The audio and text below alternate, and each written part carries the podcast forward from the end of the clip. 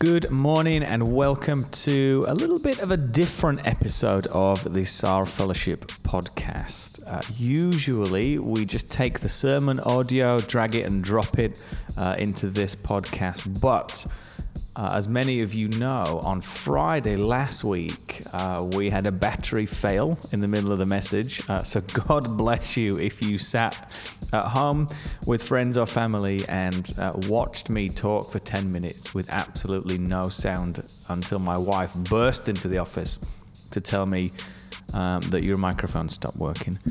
Um, she tried to call me about four or five times during the message uh, to the point where I thought something was seriously wrong. So when she turned up, I was expecting the worst. So when she turned up and opened the door to my office where I'm stood preaching to the camera, um, to say the least, I was a little bit relieved when she said, Look, one of your batteries has died and nobody can hear you. Uh, so God bless you if you stuck with us and if you looked but didn't listen for a good 10 or 12 minutes. Um, thank you to Robin for bursting in uh, to tell me one of your batteries has gone. Uh, so, as I said on Friday, what we're going to do is uh, this will be now me giving the message um, as was on Friday. And uh, I hope that uh, now in its entirety, uh, it's a bit more useful to you than it was. In pieces on Friday. So before we begin, let's just take a moment to pray. Father, we thank you uh, for all that you've blessed us with um, in our lives and in your church at Saar Fellowship. We thank you for all this wonderful technology that we've got that allows us to be together socially and spiritually when we cannot be so physically. And uh, Lord, would you give us a right and proper perspective and uh, a bit of patience and understanding when things like this inevitably fail us sometimes? So, as we turn now back to your word uh, that we started to look at on Friday, uh, again, Lord, would you give us ears to hear what is being said, uh, but may we really hear from you. May you give us eyes to see what is written in this text, but again, may we really be looking to you, the author and inspirer of this text. In Jesus' name, So maybe at the moment, then, with the world in the state that it's in, maybe you feel like your life is not really going anywhere at the moment and everything is on hold. None of us would have planned for 2020 to begin uh, like this, would we? No way did we plan as a church to meet for five, six, seven weeks at the start of 2020 and then just go online for services. Um, you know, we, we absolutely didn't plan lots of us to not leave the country this year. Um, we absolutely didn't plan to send our kids to school for a few weeks, have them at home for a few more weeks, and then maybe now take them back to school in a kind of hybrid format. So maybe you feel like your life is on hold at the moment, but I would really invite you to see this period, to see this season through the lens of the text that we're going to look at this morning in Daniel chapter 10. So I'd really invite you and encourage you to see your life, to see this period of your life, this season, as a time of preparation, which, as we're going to see this morning, is very, very important. As Connell read for us, then today we're looking at uh, Daniel chapter 10. And the last couple of chapters of Daniel, chapters 10, 11, 12, are actually one big cohesive unit and I think it's one of those places in the Bible where the chapter divisions and the verse numbers, which, by the way, are not inspired as the text is inspired, they were put in hundreds and hundreds and hundreds of years after the text was written. So it's one of those places in the Bible, I really think, where chapter and verse kind of obscures what's actually going on. Usually, if we're reading a novel or a book or a anything with chapters, really, we see a new chapter and we think, oh, okay, it's a new focus, there's a new character coming on the scene, we're in a new location, something different happening. But Daniel 10, 11, 12 is actually one cohesive unit. But we don't have 12 hour services uh, where we can uh, expound and exposit three chapters of quite long Old Testament narrative. So, what we're going to do is we're going to stick with just chapter 10 and the first verse of chapter 11. So, Daniel 10, 11, and 12 then is one vision, and Daniel chapter 10 in particular is preparing the prophet. It's the preparation of the prophet, because chapter 10 sets the scene for this spectacular message that Daniel's going to get next week, or we, that we will see next week in what we would call Daniel chapter 11. It talks about a time of great persecution and of testing for the people of Israel. But first, there needs to be a time of preparation, doesn't it? Being prepared for what is to come. You can't go from A straight to Z, zero to 100. You don't run a marathon without training. You can't climb Everest without preparing. You shouldn't take an exam without studying. You know what I mean? So there needs to be a time of preparation. And I read a story last week about a Japanese emperor who commissioned an artist to paint a bird and after a number of months, a couple of years went by, and uh, there was no painting brought to his palace. So he, he went over to the home of the artist and demanded to know what was going on. And the artist took out a blank canvas, put it on his stand, and in under an hour painted this masterpiece for the emperor. And this didn't really calm the passions of the emperor, and he demanded to know look, if you can do that in under an hour, why haven't you done it? And the artist pulled out of a cupboard loads of pictures of feathers and wings and heads and feet and beaks of birds that he'd drawn and explained that all of his research and study and preparation had been necessary before he could complete the task that he was given to do. So, very, very simply, then, times of preparation are very, very important. So we're going to walk through chapter 10, hopefully this time uninterrupted, and uh, we're going to see what happens. So the first thing that we see in chapter 10, verse 1, is get another time stamp. When did this happen? We read in the third year of King Cyrus of Persia, a message was revealed to Daniel, who was also called Belteshazzar. This message was true and concerned a great war. This would have been about 536 BC. Daniel would have been about 84 years old. And it looks like then Daniel received this vision, and it was so mind bendingly difficult that he then prayed and fasted over this for three weeks. And three weeks later, a messenger comes along to explain it all.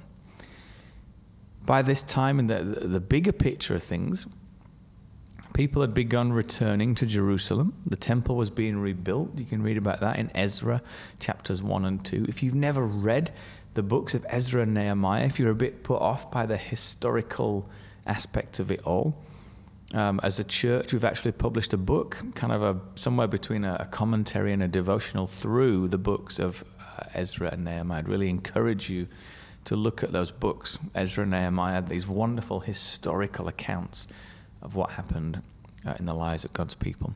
So you can read about that in Ezra 1 and 2. The temple's been rebuilt, and Daniel must have hoped that peace and prosperity uh, were bound to follow. But sadly, not. We read, didn't we, that this message was true and concerned a great war. So he understands that this, this vision that he's had, that he's struggling to really understand, spells future difficulties for the people. And we see in verse 2 he says that he was mourning for three whole weeks. And then a messenger comes to prepare the prophet, to prepare Daniel, to prepare him to be given the details of this vision. And so this messenger arrives on the 24th day of the first month. That would have been the month that Daniel and the nation celebrated the Passover. And Daniel's out and about, standing beside the river Tigris, and he sees a man clothed in linen with gold from a place called Uphaz around his waist. If you're a cross referencing kind of person, uh, gold from Uphaz is also referenced in Jeremiah 10, verse 9. And there's a lot of description here. Daniel's trying to describe the indescribable. His body looks like yellow jasper, face looks like lightning, eyes are like blazing torches. Arms and feet are like polished bronze. Voices like the sound of a large crowd. So, who is this? Well, it's not specifically said. Some people like to think it's Gabriel, but there's no real basis for that in the text. Some people think it's a pre incarnate Christ. So it's Jesus, it's physically Jesus before the time when he forever wedded himself to humanity in his incarnation. Because there's a similarity in, in, in how this messenger is described and how Jesus is described as physically looking in the book of Revelation. But just because something is kind of similar, it doesn't actually mean it's the same. Does it? There's a very, very similar incident in the book of Revelation where there's four horsemen of the apocalypse, as they're colloquially known. And the first one is a, a guy on a white horse, and you think, oh, it's a white horse. In the book of Revelation, it must be Jesus. But if we read kind of carefully in Revelation, we see that the guy on the white horse, the first guy on the white horse that we read about, is some demonic dictator that wants to rule by killing people. And here in Daniel, this guy dressed in a similar way, appearing in a similar way to Jesus, is later in the chapter, he says he's delayed by some demonic force, some kind of satanic right hand man kind of figure. And we know, don't we, that Jesus, as God the Son could never be delayed, engaged in a tussle with some run of the mill demon. So at first glance, yeah, I guess it, it, it, it's similar, the descriptions are similar.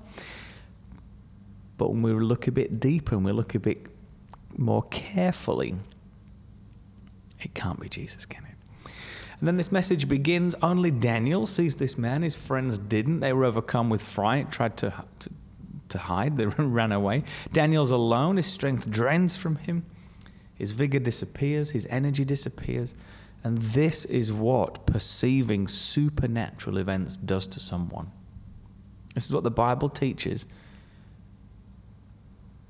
that what happens to you when you perceive something truly supernatural, you're not overwhelmed into some uncontrollable state where you're rolling around on the floor like an animal, you lose your mind, you don't know what you're doing. Our God is a God of power and yes, and overwhelming love, yes, but of self control too. Paul writes to Timothy that God didn't give us a spirit of fear, but of power and love and self control. So Daniel's not losing his mind, dancing, falling down on the floor, barking like a dog he's not doing any of that. He's drained. He falls down in reverence and just a state of utter amazement. He doesn't go crazy. Kenneth Gangel wrote that coming into the presence of God's messenger doesn't always bring indescribable joy. Daniel was emotionally drained, and all his human resistance completely disappeared. I love that. All his human resistance. He's confronted with something so otherworldly, so supernaturally spectacular that all his human resistance completely disappeared. A hand touches him, strengthens him, kind of sits him up on his hands and knees, and he hears a voice. Daniel, you are of great value. Understand the words I am about to speak to you. So stand up, for I've been sent to you. Don't be afraid, Daniel. For from the very first day you applied your mind to understand and to humble yourself before your God, your words were heard. I have come in response to your words. However, the prince of the kingdom of Persia was opposing me for 21 days. But Michael, one of the leading princes, came to help me because I was left there with the kings of Persia. Now I have come to help you understand what will happen to your people in future days, for the vision pertains to days to come. So, since you started to apply yourself and humble yourself before God, your words were heard. We shouldn't pass over this lightly. An angel was dispatched with specific help and instructions for Daniel because of his posture and his prayer. This is another great reminder in this book that prayer matters. Prayer is so important. It's not just some therapeutic exercise for the person who's praying, kind of process all your emotions, get them off your chest, speak them away. Prayer is so important, and this messenger comes in response to Daniel's prayer. He wanted to come straight away, but we see he was delayed by the prince of the kingdom of Persia for 21 days. This must be an equal then to the messenger, our messenger, Daniel's messenger, this adversary, an evil angel, a satanic representative, a demon. Probably the easiest way to say it. Because people cannot fight with angels, angels can't fight with God. So there's an angelic tussle going on here. The prince of the kingdom of Persia was opposing me, says Daniel's messenger, for 21 days. But Michael, one of the great princes, he's a well known angel, isn't he? It's most likely that you could probably name two from the Bible Gabriel and Michael one of the leading princes we see. Every time we see Michael named in the Bible, it's in the context of a fight. Every time we see Michael in the Bible, it's in the context of going into battle on behalf of God and his people. Michael comes to take over this angelic tussle, so the messenger is free to come to Daniel. He says, Now I have come to help you understand what will happen to your people in future days for the vision pertains to days to come. Let's not miss the context there. I've come to help you understand what will happen to your people. This revelation, this revealing, this disclosure, this telling is going to be of warfare between Israel, your people, and her neighbors until Israel is given peace by the Prince of Peace. So, what the messenger is going to explain to Daniel and what we're going to talk about next week in Daniel chapter 11, most people would hold to be the most detailed prophetic passage in this book, possibly in the whole Bible. But I think the book of Revelation would uh, have something to say about that. This messenger continues then. Daniel's flat on the ground again, unable to speak. Uh, one who looks like a human touches his lips. Maybe your Bible says something that looks like a hand. That's fine as well. Uh, Daniel starts to speak to this messenger. He's anxious and he's got no strength due to this vision. This time of preparation, this interaction with this angelic supernatural messenger. This time of preparation is hard for Daniel. It's hard work. He's anxious and he feels drained. Seeing this and experiencing this is really taking it out of Daniel. Daniel's time of preparation then is hard work. And maybe you feel the same at the moment. Maybe you're feeling that too at the moment. Everything else in your life is on pause, and you are in the middle, you're in the thick of this time of preparation. Maybe you feel anxious. Maybe you feel tired. Maybe you feel in need of some strengthening from a supernatural helper. Daniel says, Anxiety has gripped me and I've got no strength. How, sir, am I able to speak with you? My strength is gone and I am breathless. Now, in context, what he's saying here is something like, I'm experiencing pain and anxiety. It's like childbirth. Now, I'm not sure what the ladies in, in our church family would say about that, but it's the same kind of language it's the same kind of phrasing that's used of childbirth in the Old Testament. So Daniel was so much, so very severely affected by seeing this vision and having this interaction that he could barely breathe, much less deal with all the complexities of this spectacular prophecy and vision that he was given. He says, How, sir, am I able to speak with you? My strength is gone and I am breathless. The messenger says again that Daniel is highly valued and strengthens him, and Daniel acknowledges the strength that's given to him. And then the messenger says, Do you know why I've come to you?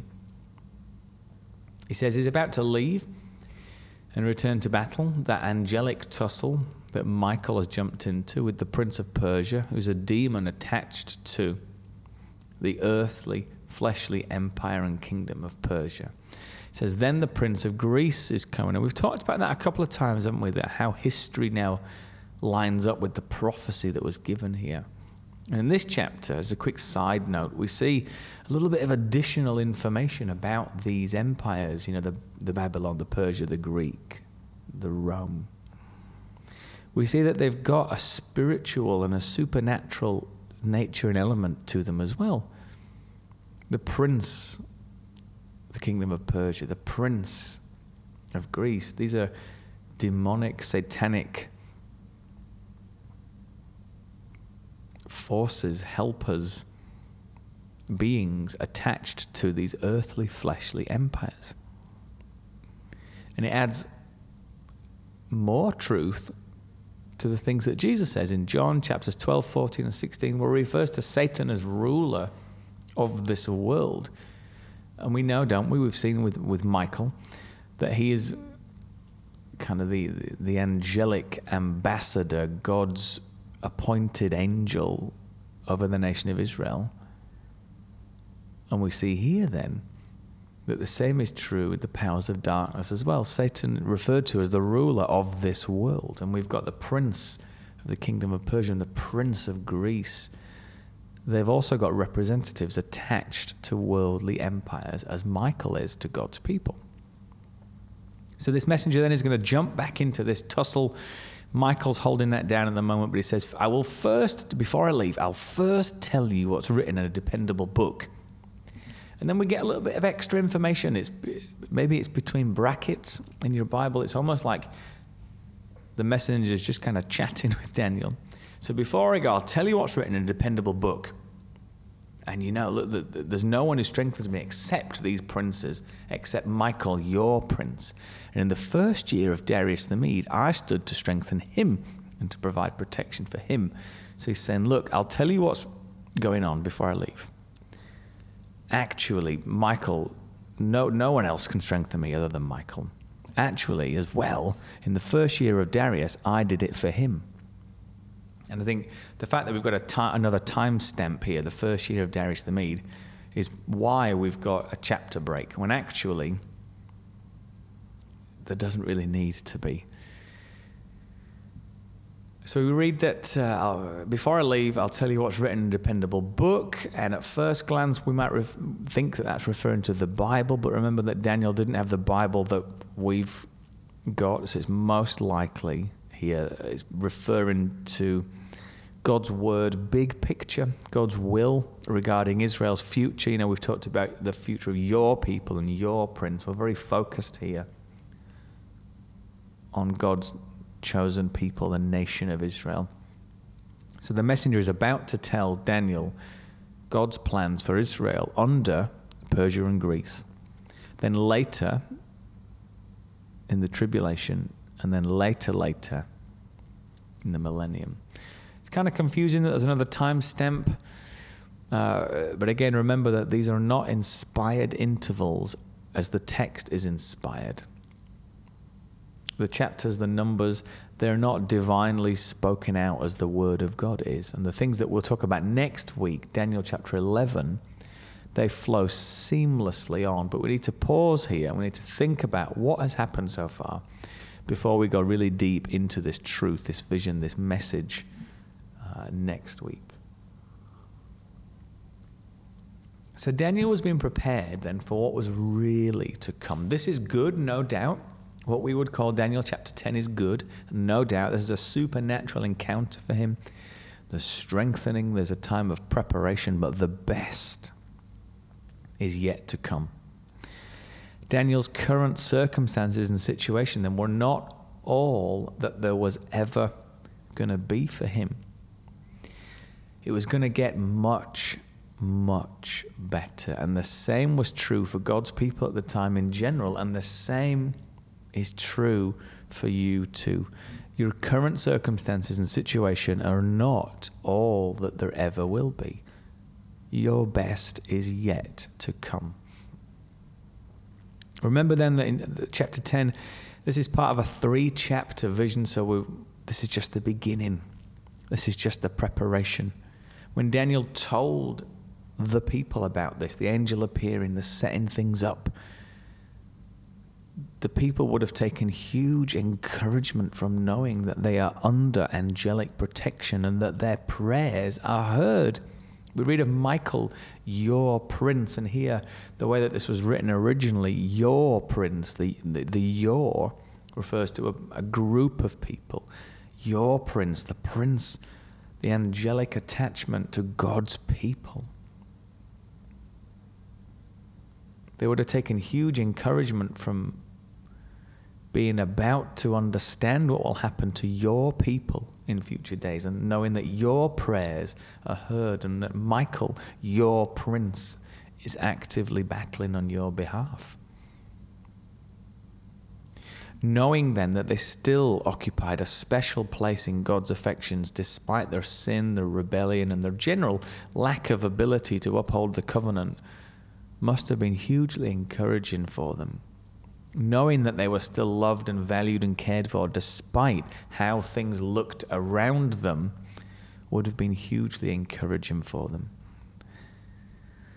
So, what does this do for you and for me then? Because we are not God's chosen people, the nation of Israel, living here under Persian rule nearly 2,500 years ago, are we? That's not you and that's not me. So, what does this text do for you and for me? Well, Daniel's about to receive a detailed message about future days and he needs to be prepared. And for the most part, this is very, very typical and true in our lives, isn't it? Big things happen in our lives, and there needs to be a time of preparation first. It's a very, very common thing in our lives, and it's actually a very, very common thing to see in Scripture too. I think about Noah, who was told to build the ark anywhere up to 120 years later those flood waters came. Abraham promised children, waited 15 years for Isaac, the son through whom the promise would pass. Joseph, man of visions, dreams, the first person we read of in the Bible on whom the Holy Spirit rested. Sold into slavery at 17, entered Pharaoh's service at 30, from which position he could provide for his family and God's people with stewardship, good stewardship and saving and then redistribution of resources. 13 years he was between being sold as a slave and entering Pharaoh's service at 30. Moses f- took him 40 years to really identify with God's people as one of them. Another 40 years tending flocks until he sees the burning bush and receives his commission. And even then, it didn't go particularly smoothly, did it? Think about David. He was anointed and he had to wait 15 to 20 years to take on the, the roles of king for the different kingdoms. Simeon and Anna, a prophet and a prophetess, living in the temple, a little bit older in years, waiting their whole lives to see this Messiah, this Christ, this baby, and they saw Jesus. Think about Paul, who went off into Arabia, the desert, the wilderness, to really confirm and affirm God's call on his life in this radical new direction.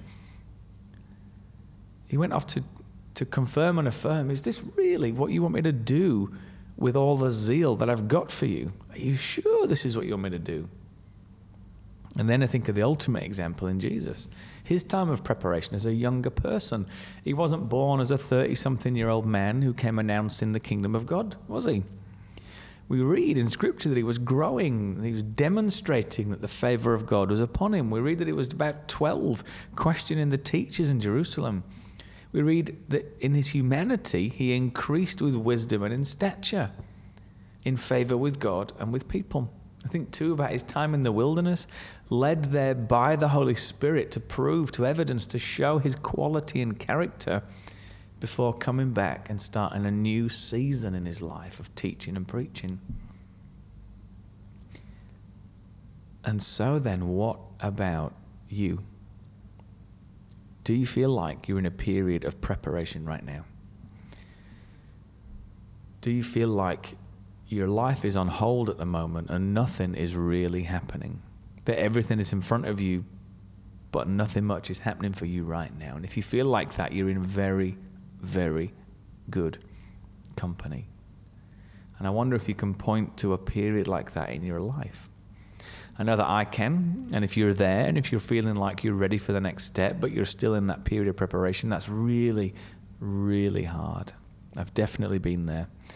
But it's so important that you trust God's timing and that you know that He is all loving and all wise, which means that whatever's going to happen will work out the best time for it to happen. The time that glorifies Him the most, the time that imparts the biggest blessing to you, the best time possible. Daniel wasn't just given all this in one big lump, was he? He saw this vision, he prayed, he fasted, some angelic supernatural help was dispatched. Even then, he needed preparing to receive what this messenger had to say. And we see that to be used of the Lord, we first need to be prepared by the Lord to be used of the Lord, first we need to be prepared by the Lord. So Daniel's about to receive then this super detailed message about future days, and he needs to be prepared to do so. As Daniel was prepared to receive, have you been prepared or are you being prepared at the moment? I would so strongly encourage you to see this season of your life as a time of preparation. Rather than wishing this season of life away, praying it away, just stop and pause. Look at all the extra time you're getting to spend with your loved ones. Look at all the time you've got to, to pause and to stop and to think God, what are you trying to show me in my life at the moment? Maybe you feel like your life is not really going anywhere at the moment and everything is on hold. But I would so strongly encourage and invite and exhort you to see this, this period of your life, this season of your life, through the lens of Daniel 10 as a time of preparation. Which, as we saw today, and we'll pick up the thread of next week, is very, very important. Use this time, welcome this time. We always want to be understanding our lives through the lens of Scripture, not trying to understand Scripture by what's happening in our lives. That's completely backwards. So today, let us look at our lives through the lens of Daniel 10, backed up by Jesus. Times of preparation are very important and something we should welcome and actually look for and seek out. The Holy Spirit took Jesus into the wilderness to prove, to demonstrate, to evidence his character and his qualities. Times of preparation are things that we should actively seek out. So, do you need to lean into this season of your life then? Rather than wish it and pray it away, do you need to use this season as a time of preparation a time to prepare yourself for all that God has in store for you. Where we need to lose our human resistance, as Daniel did here, where we need to be strengthened and filled supernaturally, not with our own efforts, as Daniel was here. Do you need to seek out a time of preparation as Paul did and as Jesus did in the wilderness? If you feel that you do, and if we're honest, all of us do, to some degree. We'll close with this prayer that John Calvin wrote many, many years ago. He said, May we be cast down in ourselves and raised by hope and faith toward heaven. Basically, may we lose our own efforts and may we be filled with strength from the Lord. May we be cast down in ourselves and raised by hope and faith toward heaven when prostrate before thy face May we so conduct ourselves in the world as in the interval to become free from all the depraved desires and passions of our flesh and dwell mentally in heaven. Very, very simply, then, let us choose to live our lives now as a time of preparation for the future.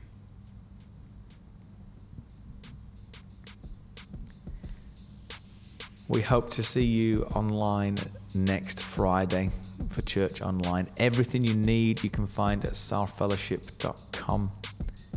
We're going to be in Daniel chapter 11. But until then, God bless.